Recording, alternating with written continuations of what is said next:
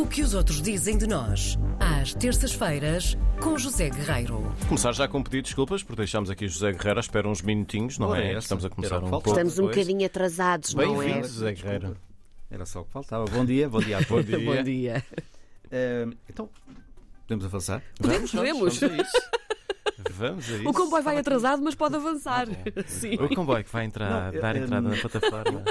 Hoje gostava de fazer aqui um desafio aos ouvintes. Eu creio que hum, até os ouvintes mais eh, distraídos, ou os que não ligam muito, ou quase nada, como é o meu caso, ao mundo dos sapatos, Uhum. talvez ali com a Karina seja diferente, não sei. Sim. Hum, creio Sim, aprecio, mas Aprecias, não, não é? sim, não sou. não és uma perdida. Go- Adoro ténis originais, dentro, é? sapatilhas. estás por dentro do assunto. Eu creio que todos os ouvintes, de algum modo, hoje saberão identificar melhor, ou talvez não seja um nome tão estranho como isso, o nome Lobotin. Eu já sabia que tu ias falar disso quando falaste dos Sabias? sapatos. Eu já sabia, sim, sim, sim, sim. Lobotin. Lobotin remete-nos desde logo aqui para um caso, e é por isso que eu começo a crónica por aqui, para o caso Alexandra Reis, não é? A administradora da TAP que foi despedida ou indemnizada por, um, por uma quantia assinalável, todos conhecemos. Um, depois foi para o governo, depois acabou por sair do governo. Um, e quando saiu do governo, uh, houve uma série de questões. Claro que hum, tratou-se de ir escavar a vida da senhora.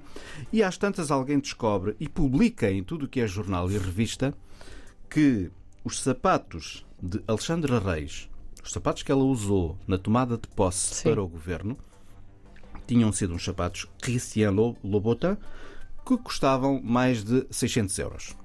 Portanto, é disto que estamos a falar. Eh, e terá sido neste momento que muita gente percebeu o que são os sapatos Louboutin. Hum, bom, eu vou deixar esta história agora de lado, a história da, da, da administradora, porque não, não, já é conhecida. O que talvez muita gente não saiba é que o famoso criador, o francês, o criador, o homem, criador dos sapatos Louboutin, Christian Louboutin, ele próprio, tem uma casa em Melides. Ora bem, Ah, ainda no outro dia conversei sobre isso. Sabias? Sim, sim, sim, sim, Ah, sim, que sim. ela frequenta. Ah, sim, sim, eu sou, eu frequento. Não Não adquiro, íntima, mas- não adquiro os sapatos do senhor porque os tenho de graça, porque ele dá-nos.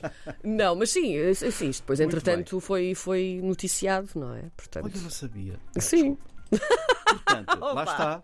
O mundo dos sapatos, para mim, Portanto, há um sapatos de lado. sola vermelha a andar por melidos como verdade. Pronto. Verdade. Sabes que ele vai ter um museu, aliás, e o museu vai se chamar Vermelho. Claro. Precisamente Ora bem. por causa da sola dos sapatos. Mas pronto, prosseguindo aqui a minha croniqueta, Christian Louboutin tem casa em Melides, no Alentejo. Ele considera a casa um dos seus refúgios criativos, tem vários, não é? Do mundo fora.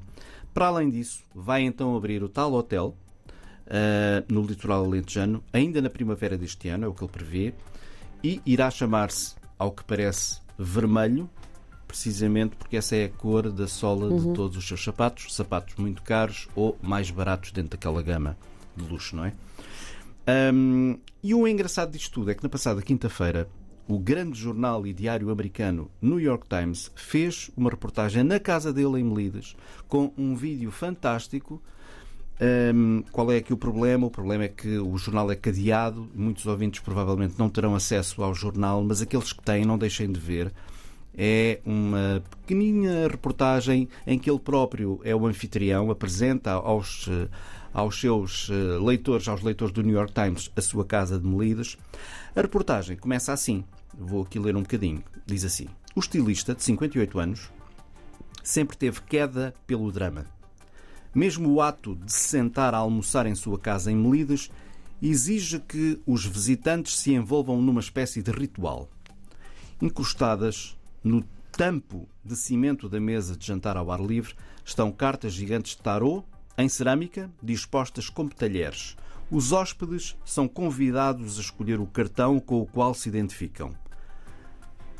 Muitas vezes sou eu o Sol e o Ermita, diz Lobotin à reportagem do Times. Mas nunca ninguém quer ser um enforcado. Diz ele, suspirando. Bom, ehm, depois vai por aí fora com fotografias fantásticas. Enfim, uma coisa com nível muito bem feita pelo New York Times. Hum, eh, e, portanto, a reportagem, como já disse, arranca com um vídeo fantástico em que ele próprio apresenta a sua casa, os cantos, os recantos, os cães, os gatos, por acaso não tem gatos, pelo menos não os vi, mas tem dois cães, tem a piscina, tem a casa de hóspedes, tem o sítio onde ele trabalha, o, O ateliê, eh, o ateliê, tem etc. tudo. Portanto, Como três- não, não é? pouco mais de 3 minutos, um vídeo encantador. Já disse, quem é assinante tem possibilidade de ver eh, esta reportagem com, a- facilidade. Evidentemente, quem não é, talvez não tenha, talvez no futuro eh, estas coisas depois ficam abertas mais tarde. Ah, de qualquer modo, vou deixar o site do podcast do programa. Muito bem. muito Pronto. bem. Eu fiquei com uma dúvida. Diz. Será que antes de entrar em casa do Louboutin é preciso deixar os sapatos à porta? Vamos ficar com essa dúvida. Fica a Fica a questão dúvida no ar. ar. Fica a questão no ar. Até para Até a para a semana, José semana. Guerreiro.